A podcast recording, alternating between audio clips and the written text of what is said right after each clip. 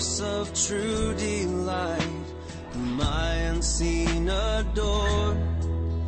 Unveil thy beauties to my sight, that I might love thee more.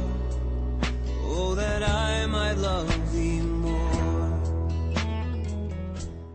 You're listening to the weekly podcast from Fort Worth Presbyterian. The following message was recorded live from our sanctuary. Our prayer is that this message would nurture a joy for loving God and loving people in you as you listen. See my bleeding die. Our scripture reading this morning is from the book of Judges, chapter 1, verse 11 through 15, and chapter 2, verse 7 through 10. You'll find this also, if you don't have your own Bible, in the blue Bible in the pew on page 200. If you turn there now, please.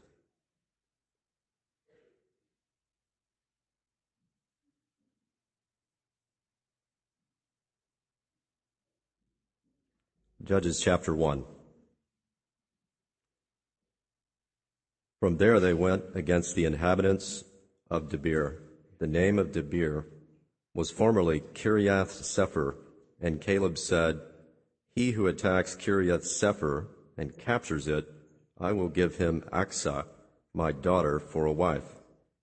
And Othniel, the son of Kenaz, Caleb's younger brother, captured it and he gave him Achsah, his daughter, for a wife. When she came to him, she urged him to ask her father for a field.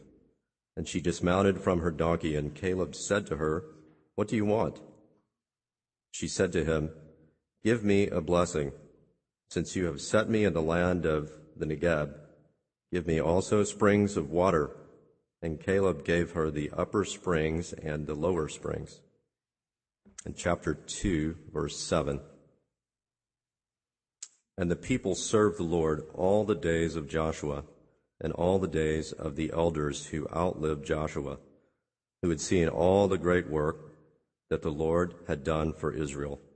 And Joshua, the son of Nun, the servant of the Lord, died at the age of 110 years, and they buried him within the boundaries of his inheritance in Timnath Heres, in the hill country of Ephraim, north of the mountain of Gaash. And all that generation also were gathered to their fathers. And there arose another generation after them who did not know the Lord or the work that he had done for Israel. This is the word of our God.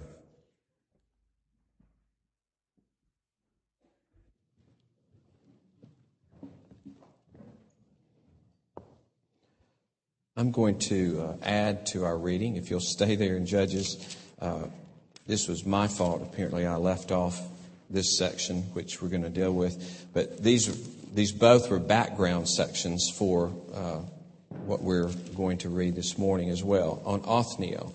So, uh, from the first chapter, 11 through 15, is background in terms of Othniel and how he won a city and one Caleb's uh, daughter.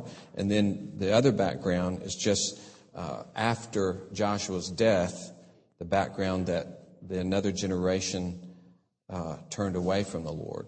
And so now in chapter 3, verse 7, we have really what goes back to that point, okay? It goes back to that point of seeing the unfaithfulness of Israel.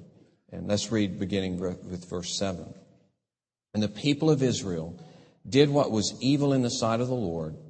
They forgot the Lord their God and served the Baals and the Ashtaroth. And, and, you'll find if you compare this, we won't go through in detail, but this repeats everything said in chapter 2 when he was giving the outline of what was going to happen with the judges. This is the most complete uh, of all the judges saying, All right, we told you what was going to happen. Here it is in a nutshell. Here's the whole. So they forgot the Lord their God. They served the Baals and the Ashtaroth. Therefore, the anger of the Lord was kindled against Israel, and he sold them into the hand of Cushan Rishathaim, Rishathaim, excuse me, king of Mesopotamia. And the people of Israel served Cushan Rishathaim eight years. But when the people of Israel cried out to the Lord, the Lord raised up a deliverer for the people of Israel who saved them, Othniel, the son of Kenaz, Caleb's younger brother, of whom we read in chapter 1. The Spirit of the Lord was upon him, and he judged Israel. He went out to war, and the Lord gave Cushan Rishathaim, king of Mesopotamia, into his hand, and his hand prevailed over Cushan Rishathaim. So the land laid, had rest 40 years. Then Othniel, the son of Kenaz, died. All right, let us pray. Lord, we ask that uh, you would give us grace to enter into your word, to be built up and encouraged in this word as we see, Lord, how you delivered Israel by raising up a Savior, a deliverer who is empowered by the Holy Spirit, that we in turn will look to you. You've given us the Savior, the Lord Jesus, empowered him by the Spirit, and then in turn he pours out the Spirit upon his people so that we might live out new lives in the Spirit. Bless us, Lord, to understand the glory of what you've done for your people, what you've done for your people throughout the ages, what you did for Israel then, what you do for new Israel even now. We look to you, Lord, in your grace and mercy. Amen. Uh, years ago, uh, we were out in Roaring Springs, either in or near Roaring Springs, because I was small at the time and I'm not sure, but I knew we were in West Texas. That's where my mother was raised, near Lubbock, in a place called Roaring Springs. The Roaring Springs are so icy cold that in the middle of the summer, you think you're going to die when you jump into the pool then, if you're really brave, you jump into the spring itself. And then you will die. You will not come out alive uh, if you jump into that spring. But that's Roaring Springs. And uh, apparently was a place where uh, uh, Native Americans uh, camped a lot and all that kind of thing. So a neat little place, only about two three hundred in the town. Well, on one of our visits out there, uh, instead of catching horn toads, which I usually did, we found ourselves in a flash flood. And all I remember about the flash flood is we were in this one spot, isolated because of this roaring water, and we had to get to the car. And I remember my dad taking me and my brother, my little brother, and the, and the water was, you know, here to us at the time. And he took us through this flood from this place of danger to us to the place of safety to get in the car and, and to leave. But the thing I remember about it is how many times I lost my footing in the flood. I mean, he's just dragging these two little guys that are, you know, if he just let go, I'm gone because I ain't got nothing to hold on to except daddy's hand. My feet are off the ground and so, and then sometimes I catch my feet, sometimes I wouldn't. But just that sense of being utterly held by the power of my dad. I mean, he was like a superhero, you know? This, he was able to walk through this water and, and I could feel the weight and the power of it that it would just sweep me. I, I knew I was that close to death, at least it felt like it. But preserved by this mighty strength that uh, I felt my dad had. And this is a great model for what God does for his people. Uh, a great model for what he did for Israel here when they were helplessly under the thumb of uh, Cushan. What a great name, huh? Uh, we'll talk about that name in a minute. Um, but uh, uh utterly under his thumb, uh, he, he was from the area from which Assyria and Babylon are which were the two double evils that were going to come down and sweep through and, and cause Israel to go into exile.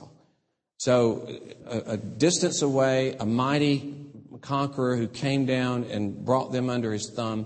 And we have this very brief uh, statement. This is the briefest of all, except for the minor judges. But of the ones who are described, this is a bare bones account uh, of Othniel delivering uh, God's people. So, first, we're going to look at the situation, and then we'll look at the Savior, who is called uh, Othniel here. But first, the, the situation.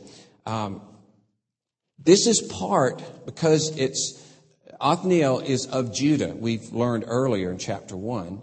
And we learn in chapter 1 that this, this uh, description in chapter 1 is lifted right out of Joshua, word for word. It's a repeat of this uh, event of his winning Caleb's daughter.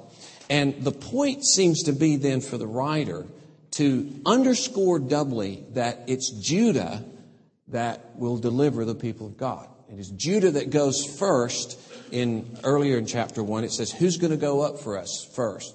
It's judah that goes up first. And this is underscored in this one who belongs to Judah, uh, Othniel, though he's a Kenizzite and, and a, a Gentile, uh, he's brought under the umbrella of Judah and, and he acts in this great way that's described in some detail. And that's the background then for Othniel to be the first judge. Uh, he is, he's got this lineage. He's married to Caleb's daughter. Uh, she seems to be a wise and rather crafty woman, uh, bringing blessing to him, unlike what happens later in uh, Judges when uh, people like Samson consort with prostitutes. He is the antith- antithesis to this. He is married to this wonderful woman, daughter of Caleb. Uh, he is established in the land. He is living out the new life of God in the land, and he's called to be the first judge.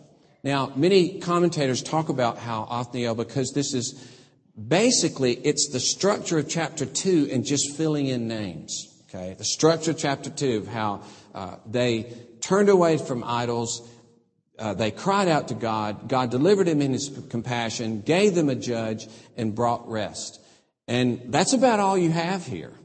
There's no description of any detail. You don't hear about the battle. You don't hear about Othniel's struggle or his thoughts or his fears or his compromises. You don't hear about anything. It's just almost a filling in of the names.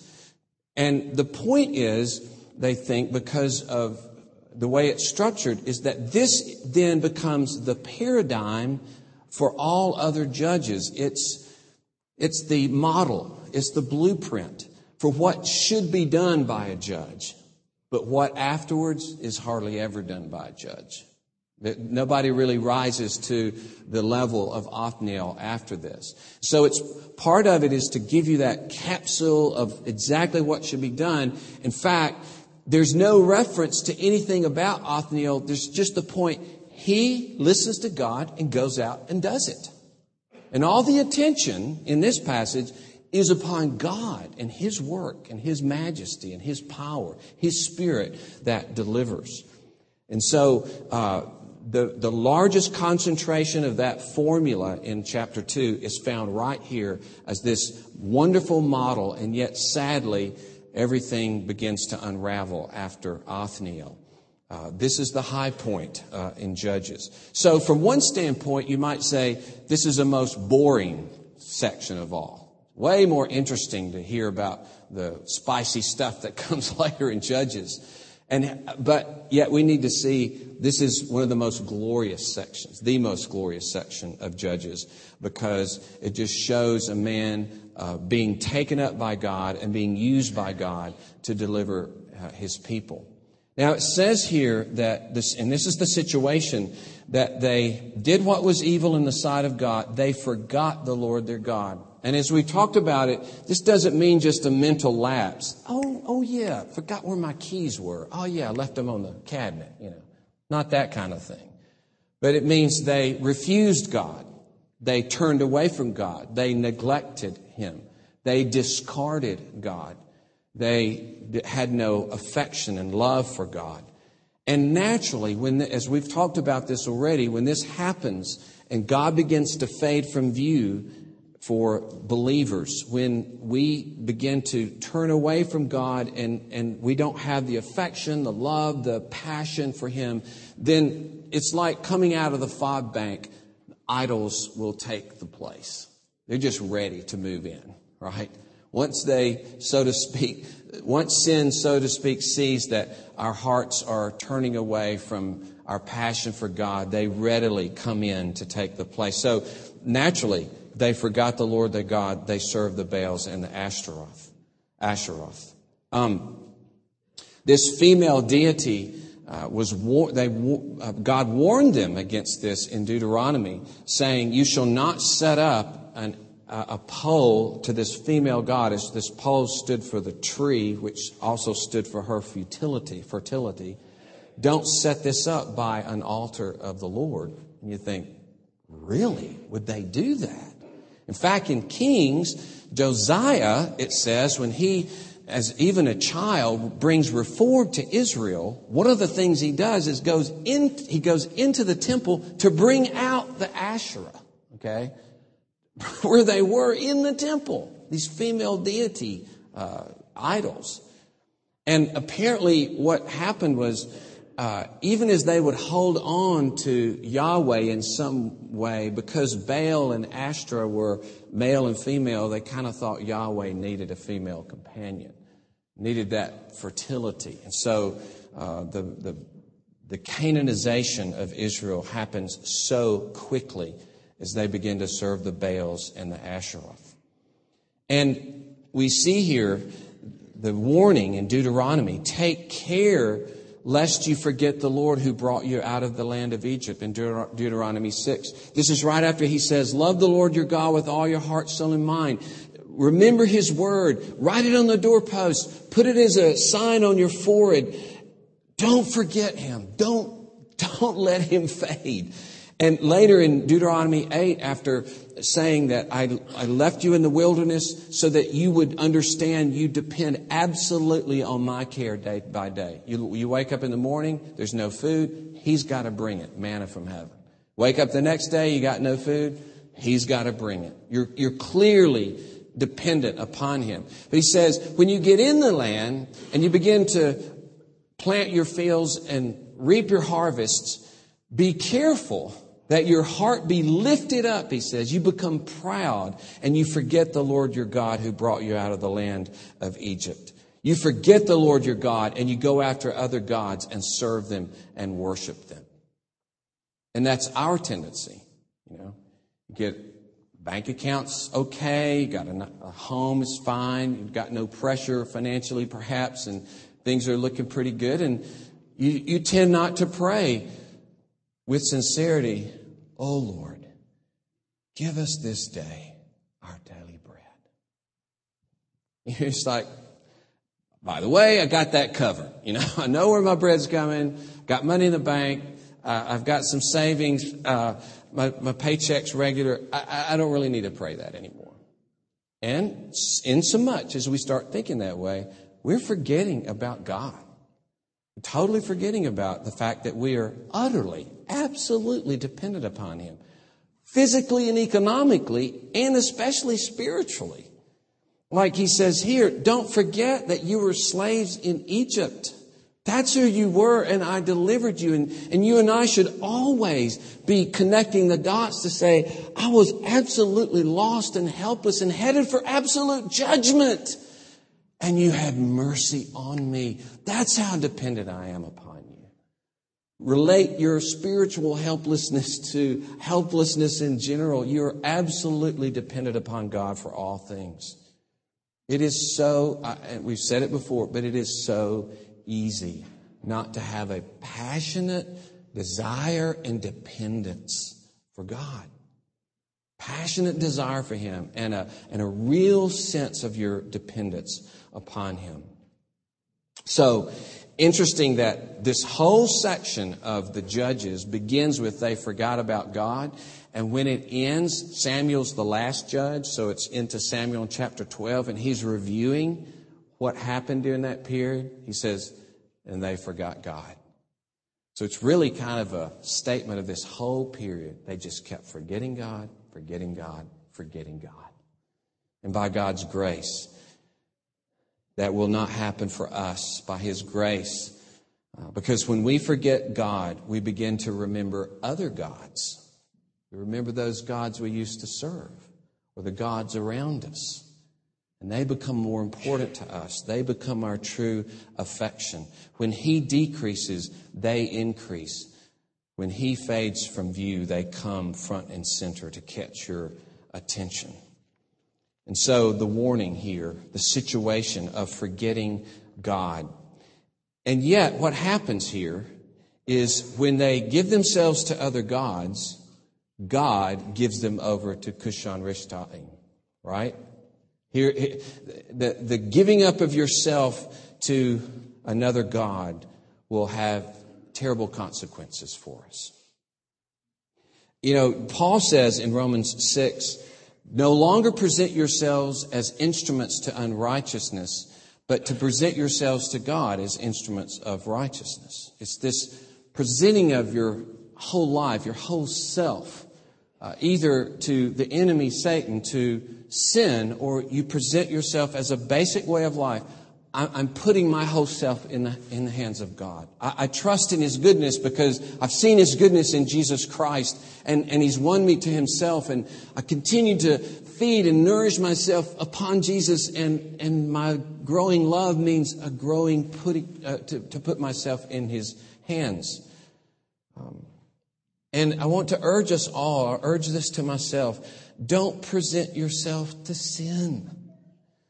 I was reading a brief account of, again, what happened in World War II when they were in the trenches, and some of these uh, officers uh, from Britain and uh, would, who, who really disconnected from the reality of the situation and full of their own pomp and uh, their own ideas, would send men over the top. They just at certain ra- uh, capricious times send men over the top, and they were just absolutely mowed down by machine gun fire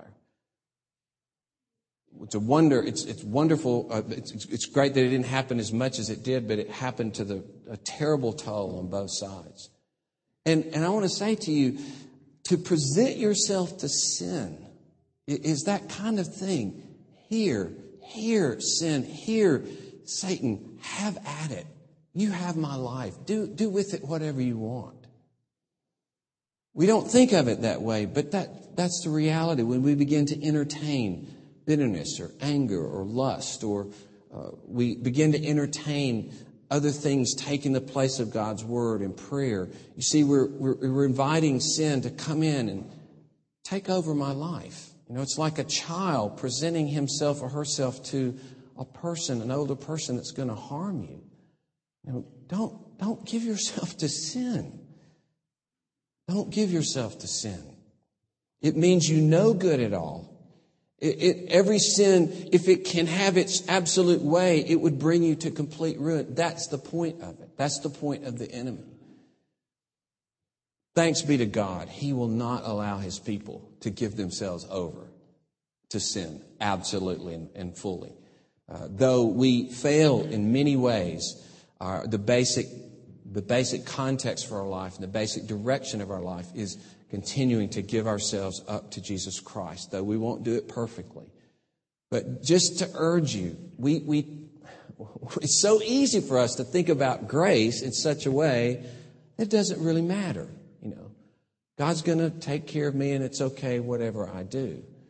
But we need to keep in our minds the, the danger of sin. John Owen talks a lot about this in, in his treatment of sin and putting sin to death in your life. And he says, always keep a strong sense of the guilt and the danger of sin. Strong sense of the guilt and danger of sin. And in this case, though, as they forget their God and serve Baals, and anger is kindled against Israel, remember we talked about how this is the passion of God for their well being. God is passionate, jealous in the good sense that He really does care about them. He really does want a relationship. He really does want their good. And so, you might say physically here, He is merciful. Though spiritually we can be hurt and harmed by sin, uh, and I mean this in a spiritual way, sometimes God brings physical things into our life. Now, there's not a one to one connection whatsoever. No way. Or, or he brings different ways to bring us uh, to give ourselves up to him. But I want to say this if things go well for you your whole life, you never have any reason to doubt your own sufficiency. And God allows you to reject Him and not think about Him and just to go comfortably on your own way. Then you can be assured up to that point that you're being herded by the enemy of your soul, that you're in that flock that's headed for destruction. It is not a sign of God's mercy that He allows people comfortably to go to their death apart from God. And so I'm saying this. So many times we tend to interpret bad things as, oh, God has punished me. Oh, God is against me.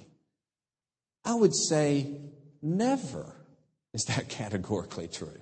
Ever that everything, any difficulty that's ever brought to us, if you want to know what God's intention, because He says, I do not, uh, He just says, I do not desire the death of the wicked.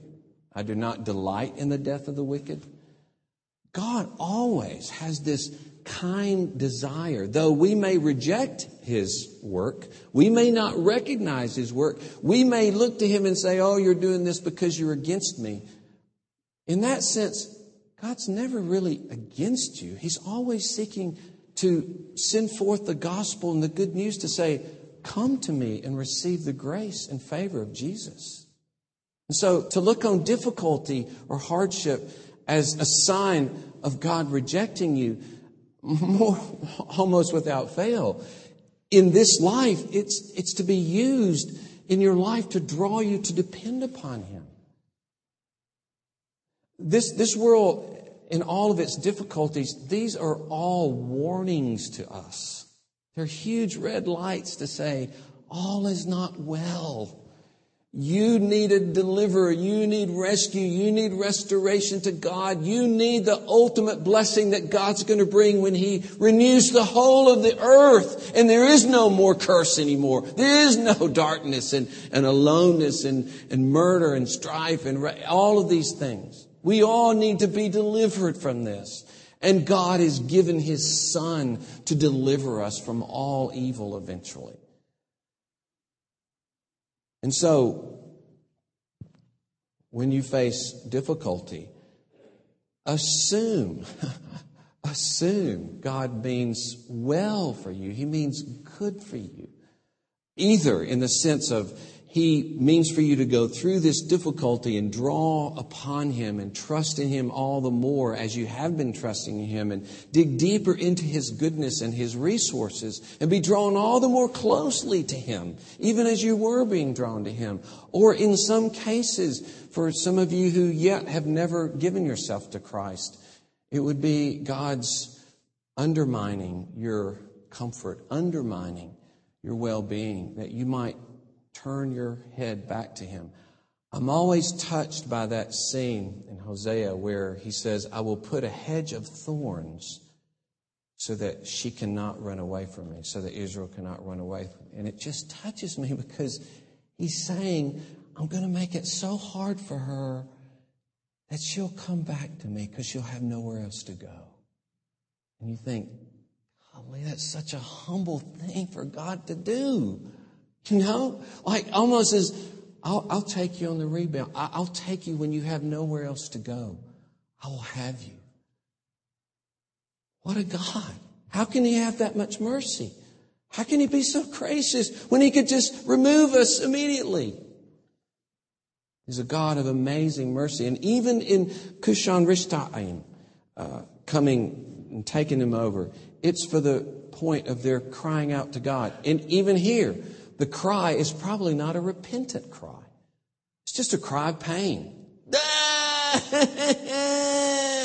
you know? why wouldn't that be so annoying to God? Now later he does say, hey, why don't you, why don't you let your God save you? Let them do that as the things begin to, you know, spin out of control. But here he comes to their rescue only because of his mercy, not because of repentant hearts. Not because internally there's something happened. It's just because of an external difficulty. And, you know, you, you can, you can identify with this sometimes. Um, that God would have mercy on us in our distress. And here's another thing. You, you tend to think, well, I was just crying out because I was miserable. And guess what? He'll even hear that. He even hears your distress. He's even concerned about it. How can that be? I, I heard a terrible thing recently. There was a young man in our ministry in Dallas when I was at Park Cities for a few years as the singles uh, director. And I actually knew there were seven or eight hundred singles, but I actually knew this fellow and had been in his apartment.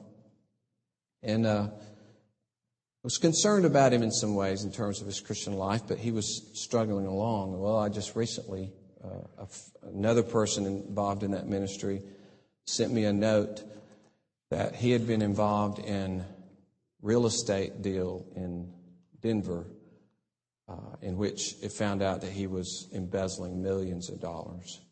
This came out, 20 indictments were made against him, and he fled Denver, followed him to South Carolina. He got loose, and the next thing they hear is he's taken his own life somewhere in Florida. And my first response was not, you know, anger and, oh, he got what's coming to him. That's what happens when you do that.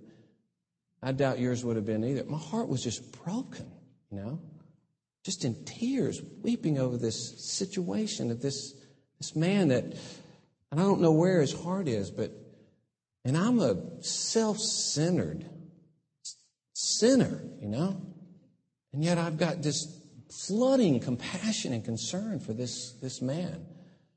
What do you think God is like? Huh?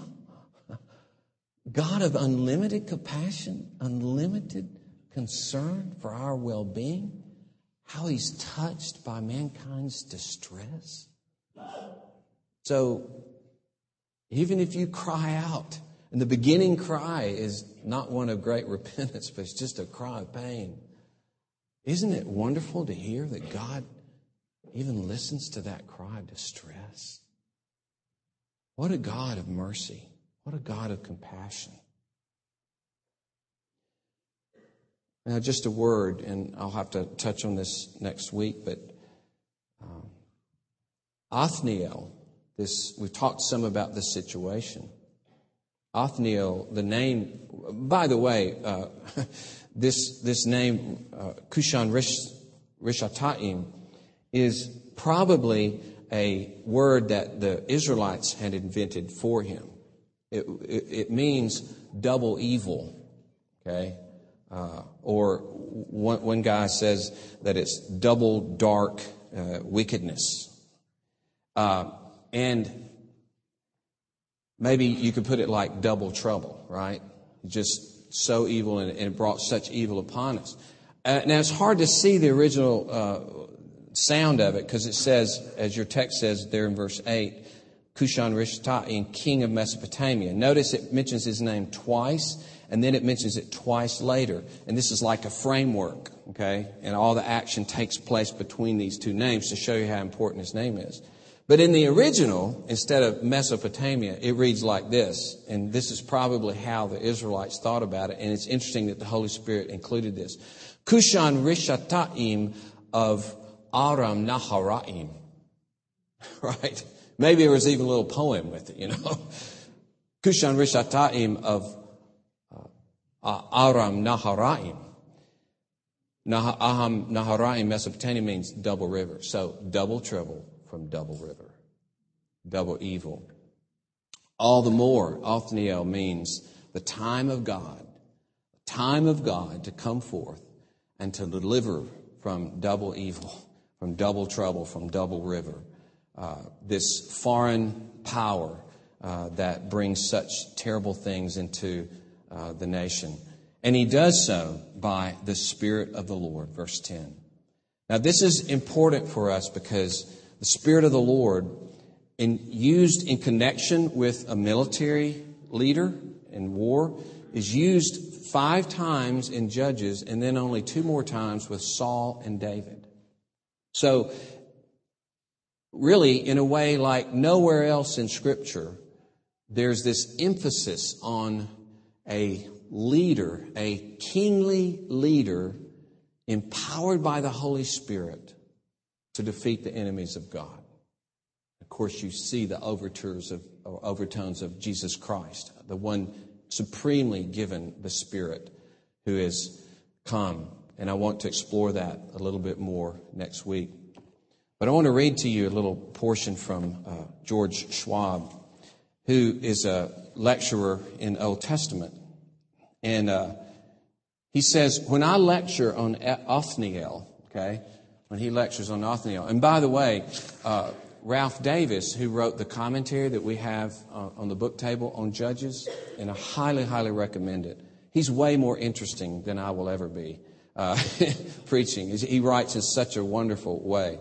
But uh, I was looking at Ralph's uh, email address because I want to send him a note to maybe have him speak for our men uh, if we have a retreat next year. And his uh, the next story is about Ehud, right? The left-handed guy. His email is leftyehud at gmail.com. I just love that. And I wish I'd thought of it for sure, you know, but leftyehud at gmail.com. um, but here, a, a, different Old Testament lecturer says, When I lecture on Othniel, I show my students a short clip from the 1995 movie Judge Dredd, starring Sylvester Stallone. Won a ton of academies that year. Um, I think he got Best Actor. He was just amazing, of course, in it. but so here's Judge Dredd. I know you're like, okay, I got to hear this. How is this a. well, it, it, gives you a good idea of the kind of judge that Othniel is. Because it says he judged Israel, but it doesn't say that he, you know, decided course, court cases uh, or that he brought righteousness in there. He judged Israel and he wiped out. Rosh, Rashataim, okay? That's how he judged Israel. So it, it indicates that the judge really was a warrior, right? The judge is a warrior and a king. That's what he was. And he brought judgment for Israel against their enemies. And so he says this he plays the street judge. If you haven't seen it, I know you'll rush out and get this uh, movie, Judge Dredd. he plays a street judge in a futuristic setting. I've seen maybe five or ten minutes of this before and wisely turned it off. Uh, he plays a street judge in a futuristic setting where judge, judges police cities. Okay, so you got a judge who's policing the city. This is pretty close to what Othniel did. Okay, he's a judge who's policing the land, all right? So the movie begins with a scene of Stallone's character, Judge Dredd, shouting to some villains. I won't try to do Stallone, but you're tempted to. Throw down your weapons and prepare to be judged. Okay? That's kind of like Othniel coming to King Double Evil and saying, throw down your weapons and prepare to be judged. So after a shootout, leaving them, leaving them dead at his feet, he says with finality, court's adjourned. so he invites us then, he says he invites his students to say with Othniel after Cushan Rishathaim is dead at his feet, court's adjourned. The judge has brought judgment by the power and spirit of God.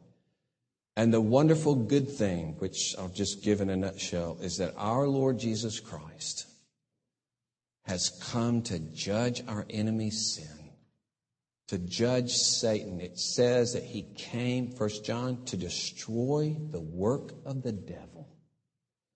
And the devil lies at his feet. And the Lord Jesus says, Court adjourned. My people are delivered from the stranglehold of sin. They were on the treadmill of sin, but now the Spirit of life in Jesus Christ has set them free so that they walk new lives in a new world with new powers and new relationships to God and to one another. That is who you are. You also are filled with that same Spirit that you might, in the words of Paul, he says this that Satan soon will be trampled under your feet. Doesn't say Jesus' feet. He says, your feet. By the power of the Spirit, you and I can walk in ever new lives of holiness and commitment to Jesus Christ because Jesus has come. And of Satan, he says, court adjourned. The king reigns in heaven and earth, and he brings his people into that reign. And we'll explore that more next week. Let us pray.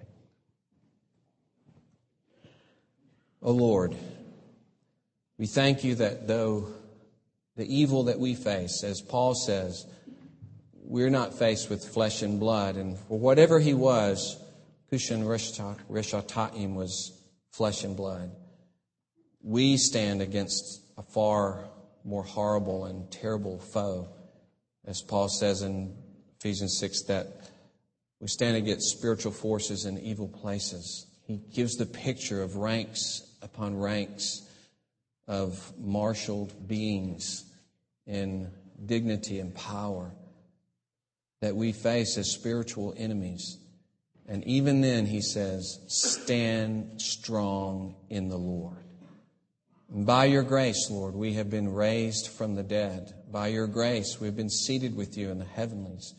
By your grace, we participate through your Spirit in walking new lives, not given over to our former master, but we've been delivered from darkness and been brought under the care and the power and the comfort and the security of our precious Lord Jesus Christ who gave himself to die for us. Oh Lord, what a transfer from the murderer and liar to the true one who gave himself for us. Oh Lord, may we ever walk in growing freedom through our precious Savior, our great Othniel. The time of God has come, and the one who is called God Himself, God with us, has come, and He delivers His people. And we, even like the land did then, we have rest for our souls. We can know the peace that passes all comprehension. We can be upheld by a great hope and a great joy in Him. And ever increasingly, our lives can be conformed to the very love of Jesus Christ. Oh Lord, thank you. Thank you, great deliverer, that you have come to rescue your people. Pray this for your glory and honor. Amen.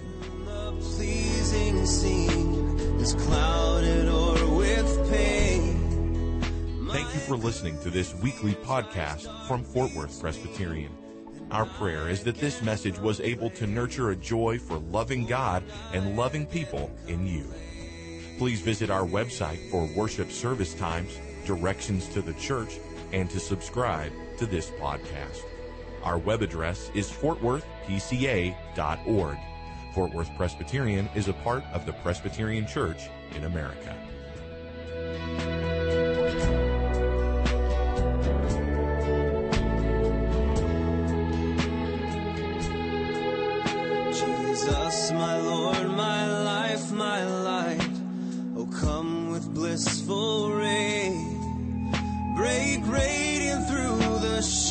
Of night and chase my fears away.